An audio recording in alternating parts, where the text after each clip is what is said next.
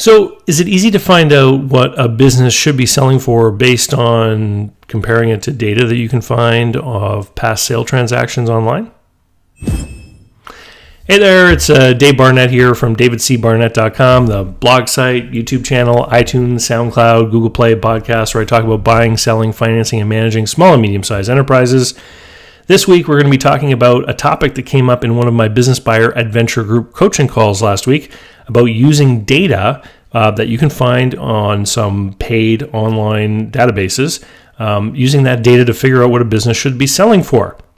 But first, let me tell you, um, this past weekend, my daughter turned 11, and I had an amazing offer on one of my online courses. And the only way that you would have ever known about it is if you were on my email list. And so, for those of you guys who watch on YouTube who are not on the email list, you may want to sign up. You can go over to davidcbarnett.com, and right down here on the left, there's a sign up form. Um, and you just fill it in and you check off the boxes as to what topics you're interested in. And I will only send you emails about those things. Anyway, back to the topic at hand. So, um, one of the guys who's in the group is looking at buying a certain kind of business, and he paid to join one of these online databases of past sale transactions and he was doing you know bringing numbers together and he had a linear regression chart. It was all very cool looking with little dots on it showing the data points between the selling price and the ebitda or maybe it was the revenue. I, I don't know. But um, so it looked very cool. It was very slick and uh, he's a bit, a bit of a computer guy so i think that appealed to him. So here's the deal though uh, when I was learning how to be a business broker and when I was becoming certified in the trade, um, I learned how to do research using these paid databases.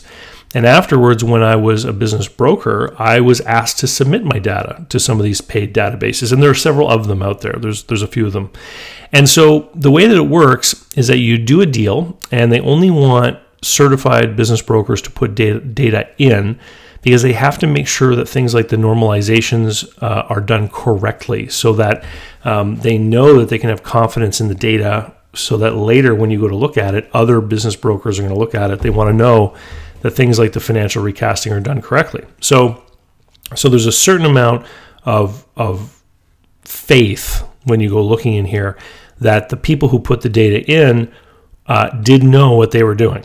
Okay, so that's number one. But number two is they use uh, a system to classify businesses, and there are there are two of them.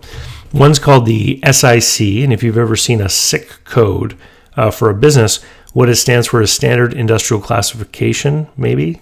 And then there's a second system called NAICS, which is the North American Industrial Classification System, maybe. I'm not so sure. I just see the abbreviations everywhere. Um, but basically, the SIC code and the NAICS code, this is a classification system and where they try to put every kind of business out there into a certain bucket. Okay. And these systems were created by people who were interested in stuff like workplace accidents and workers' compensation insurance. So, you know, why are people interested in that? Well, if you are a public, you know, service administration for a workplace, you know, compensation for injured workers, you need to figure out a way to charge insurance premiums based on the risk involved in the different industries, right? And so you put all your auto repair garages into one classification and you put insurance offices into another.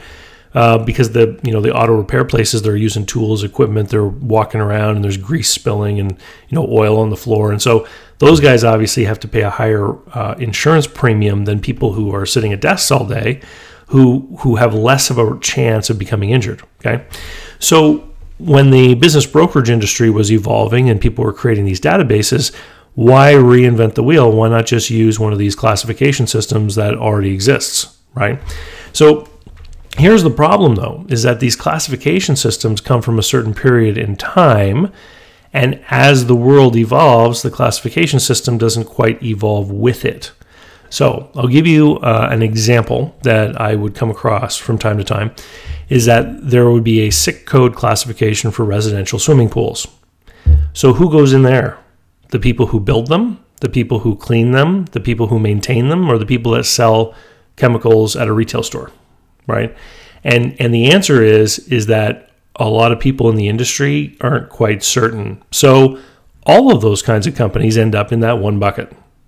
And so, if you were going to buy a swimming pool maintenance company and you did research online and you found that under a certain SIC code there were 300 sample companies and on average they sold for X multiple of SDE or a certain percentage of revenue, and you applied that to a business you were looking at buying, um, or applied it to your own business if you were thinking about selling and you're trying to figure out what your business is worth, you would not get an accurate number because of several reasons. Number one, reason number one, um, the pricing and risk characteristics of a business change as the business changes in size.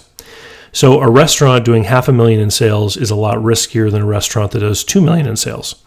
And so the multiplier of the $2 million revenue business will be higher than the multiplier of the 500,000 revenue business.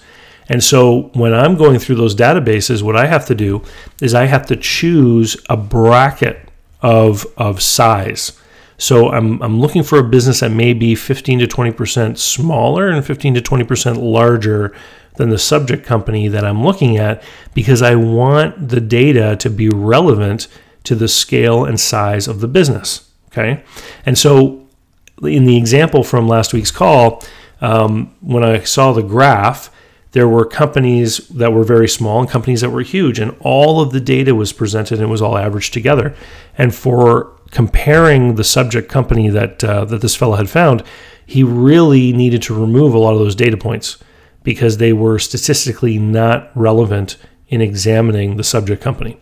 So so that's number one. You know, you have to actually look at this the size of the business. And then number two, you have to make sure that you call out all of the dissimilar businesses.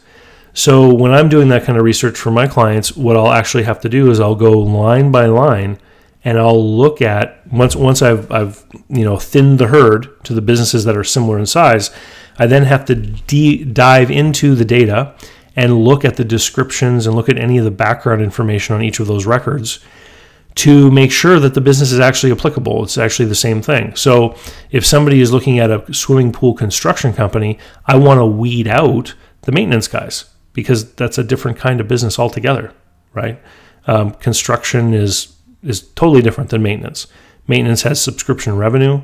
Maintenance, you know, you can keep certain costs in line and you have customers you're billing every month, let's say, or, or seasonally, depending on what part of the country that you're in. Whereas swimming pool construction is like project oriented, you know, and largely based on the risk of bidding properly when you create your estimation of time and labor and materials and everything like that. So they're very different kinds of businesses. And you don't want to accidentally price one, the riskier one, the construction one, using data from the business that has regular subscription revenue, the maintenance one, right? So so these are the dangers of using this kind of data. The third big problem that I have found recently is that some of the business for sale websites are offering these premium memberships. And when the premium memberships first came out, what they were offering to do was to, to push the latest listings right out to you. So as a buyer, you would get an email right away as soon as a new business was listed in a category uh, within the geography that you're interested in. And now what they're trying to do is they're trying to create these additional data tools that that make it feel like you're getting even more value. And so I've had buyers now come to me with some reports that come from some of these business for sale websites, and um, the reports are based on asking prices. And that's also very dangerous because I can tell you that there is sometimes very little correlation between a business's asking price and its selling price.